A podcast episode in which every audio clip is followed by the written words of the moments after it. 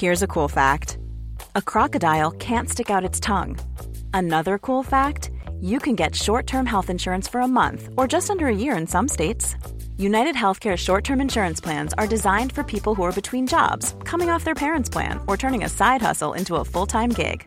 Underwritten by Golden Rule Insurance Company, they offer flexible, budget friendly coverage with access to a nationwide network of doctors and hospitals. Get more cool facts about United Healthcare short term plans at uh1.com. A white guy takes the idea of whiteness in modern US society and uses it to explore where our ideas about race come from and what they mean today. It sounds like a pretty bold, maybe even foolhardy move. But John Biewen didn't let the scale of the project or its potential for controversy put him off. Over 14 episodes of Seeing White from the show Scene on Radio, the former public radio reporter turned academic enlists prominent historians, thinkers, and writers, and also his friend Dr. Chenjerai Kumanyika, who offers up some perspective from a person of colour and calls out any of Biewen's cultural blind spots. Here are a few early clips from the series that really stood out. And maybe, you know, of course, your book starts thousands of years ago, Yeah. but here's a thought I had about the starting point, which is um, when I was in high school in Minnesota in the late 1970s, I, re- I can still remember very vividly in my social studies textbook the three races Oh, of yeah. man. Yeah, yeah. And I can see the images Yeah. of the Mongoloid, the Caucasoid, and the Negroid. Uh-huh. It was presented as a scientific, biological fact. That's right. That's right. Sort of like, the, you know, Yeah. there's certain kinds Yeah. of rocks, and Yeah. here's the map of the world, and then these are the three races. So, um, is it a scientific, biological fact? The three races, um, in the order usually presented Caucasoid, Mongoloid, and Negroid, Caucasoid at the top, uh, is not a biological fact and only became science in the sense of anthropologists said that this is true in the 1940s. That's Nell Irvin Painter, historian, Princeton professor emerita, and author of The History of White People. I'm John Biewen. It's Scene on Radio. Welcome to part two of our series, Seeing White, looking at the past and present of whiteness in the world and especially the United States. Where this idea of being white came from and what it's for. In this episode, we're going back. Well, not really to the beginning. Science now tells us that in the beginning of the human story, people evolved in Africa from one common ancestor a couple hundred thousand years ago. We're all kin and all African if you just go back far enough. Over time, some people walked out of Africa and spread across the world. The branches of the family that spent thousands of years in colder places without a lot of sun, they lost much of their melanin and turned a bunch of different shades depending on the conditions where they were. That's how we became a species ranging from the darkest brown to the lightest pink beige and everything in between shades of brown with an array of yellowish and reddish tinges. All of that explains why people look different. It does not explain the wildly inconsistent and ever changing groupings that people have concocted over the last few centuries. It doesn't explain my high school textbook. So we believe we need to know how we got this thing called race if we're going to understand racism. Suzanne Plihcik is with the Racial Equity Institute. The team is based in Greensboro, North Carolina, but travels the country doing anti racism workshops. I recorded Suzanne and her colleagues a few months ago in Charlotte. REI's courses are not diversity training. Their approach is not kumbaya, let's get along, let's tolerate one another. Instead, they drop a whole lot of knowledge, especially history, but also sociology, biology.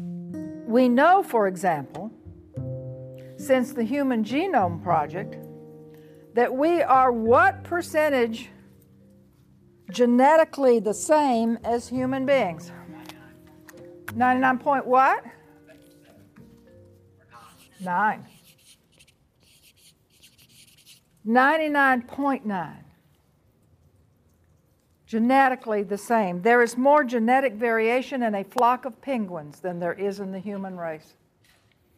There is more genetic variation within groups that have come to be called races than there is across groups that have come to be called races. Statistically likelier that I am closer to you genetically. Suzanne, who is white, points at a black man. Than I am to you. And then a white woman. Anthropologists finally say, and it is way past due, that race is anthropological nonsense.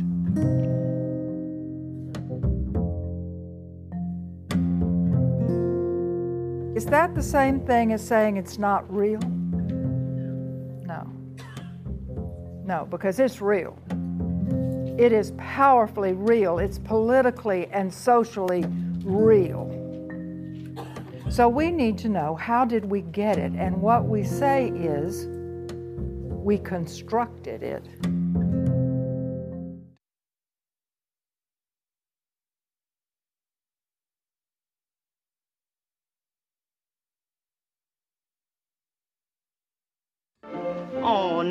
Miss Scarlet, you come on and be good and eat just a little. No. I'm going to have a good time today. We Americans are notorious for not knowing or caring about history. It's a generalization, forgive me, history buffs, but it's a fair one, isn't it? On the whole, Americans care a whole lot more about tomorrow. Forget yesterday. Yesterday was so long ago, for one thing. Get over it. For God giveth to a man that is good in his sight wisdom. Is that you reading, Kizzy? Uncle William, it was only a trick. that said, most of us do have a general picture in our minds of American slavery. Our schools teach it, and the antebellum South has made recurring appearances in massively popular novels, movies, and TV series. But don't split up the family, Master. You ain't never been that kind of man. Please, Master. Mr. Tom Moore owns Kizzy now. Mr. Odell will take her away today. My son. No, no, I don't want to go. God, my baby. Some portrayals of American chattel slavery have been more unvarnished than others. But I've no understanding of the written text. Don't trouble yourself with it. Same as the rest, Master brought you here to work, that's all. Any more, I'll earn you a hundred lashes. But unless you've really gone out of your way to duck the reality of it, you know. Still, how often do we actually let it sink in? How recent it was, and how monstrous.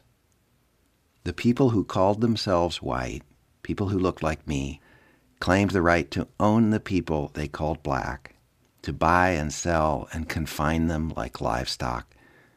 Well, no, not like livestock, as livestock asserting utter dominance over them and their children, generation after generation after generation. And they met the unending and inevitable resistance from those enslaved human beings with waves and waves of violence. And slavery wasn't just some idea imported to the US and then imposed by early English settlers. It was a result of some very deliberate decisions made by US lawmakers. Here's Suzanne Plihcik from the Racial Equity Institute again. Let me ask you when, when people began to immigrate to this hemisphere from Europe and from Africa in the 1400s, 1500s, and early 1600s, did they come identified by race? No. What was a likelier identification? So religion a little later in that period, but first of all, it would have been country of origin, so your nationality. So you came as an Englishman or a Dutchman or an African. Suzanne says whatever ideas were floating around in early colonial society about African and European people, there were no official distinctions. Some Africans were free, some were indentured servants, same as the English colonists. Historians say indentured servants from Europe outnumbered those from Africa in the colonies until the later 1600s. It took a bunch of steps to get from those relatively loose beginnings all the way to hardcore chattel slavery confining only people of African descent. How did it happen? We're going to look at some of the key steps through a few noteworthy and revealing stories. Story 1 Punch, the one who tried to get away. In the colony of Virginia in 1640, an African indentured servant by the name of John Punch runs away from his servitude.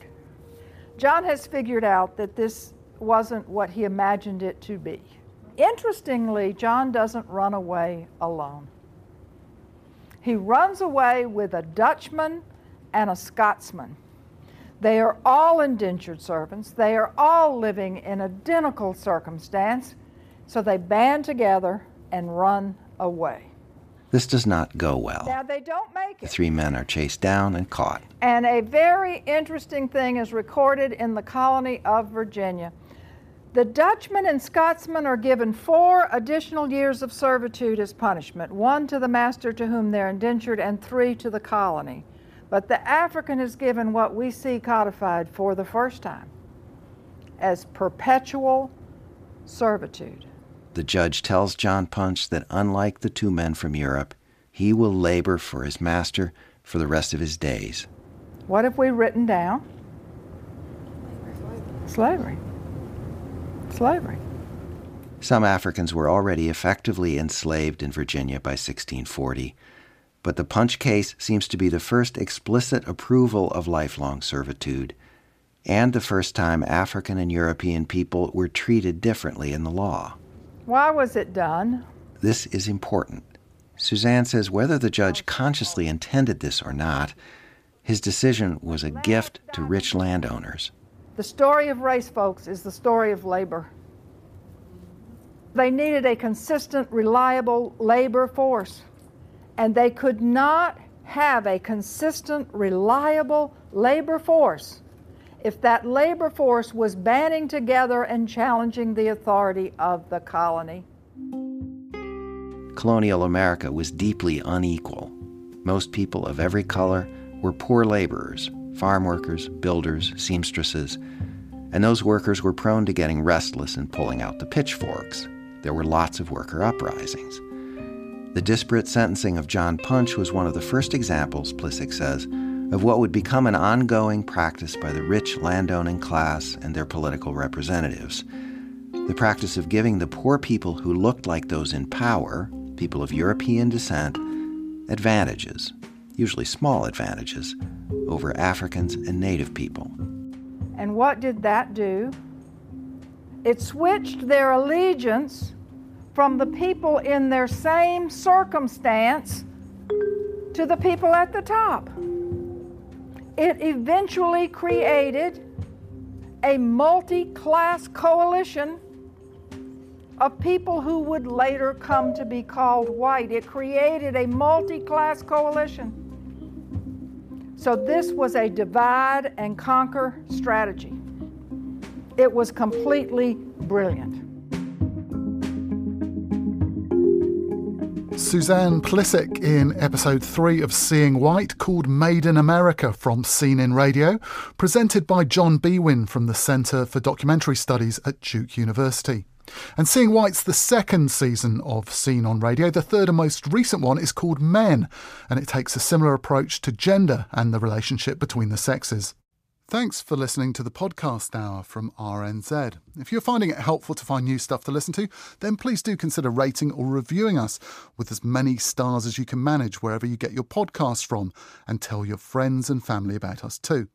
And if you're writing a review, then do let us know what you like about the show or how it could be improved. So if you'd like to hear longer clips, more interviews with the people making the shows that we feature, and if four shows is about the right number to highlight each week, that kind of stuff, it would be really helpful to know. Thanks a lot. Botox Cosmetic, onabotulinumtoxinA, FDA approved for over 20 years. So, talk to your specialist to see if Botox Cosmetic is right for you. For full prescribing information, including boxed warning, visit BotoxCosmetic.com or call 877-351-0300. Remember to ask for Botox Cosmetic by name.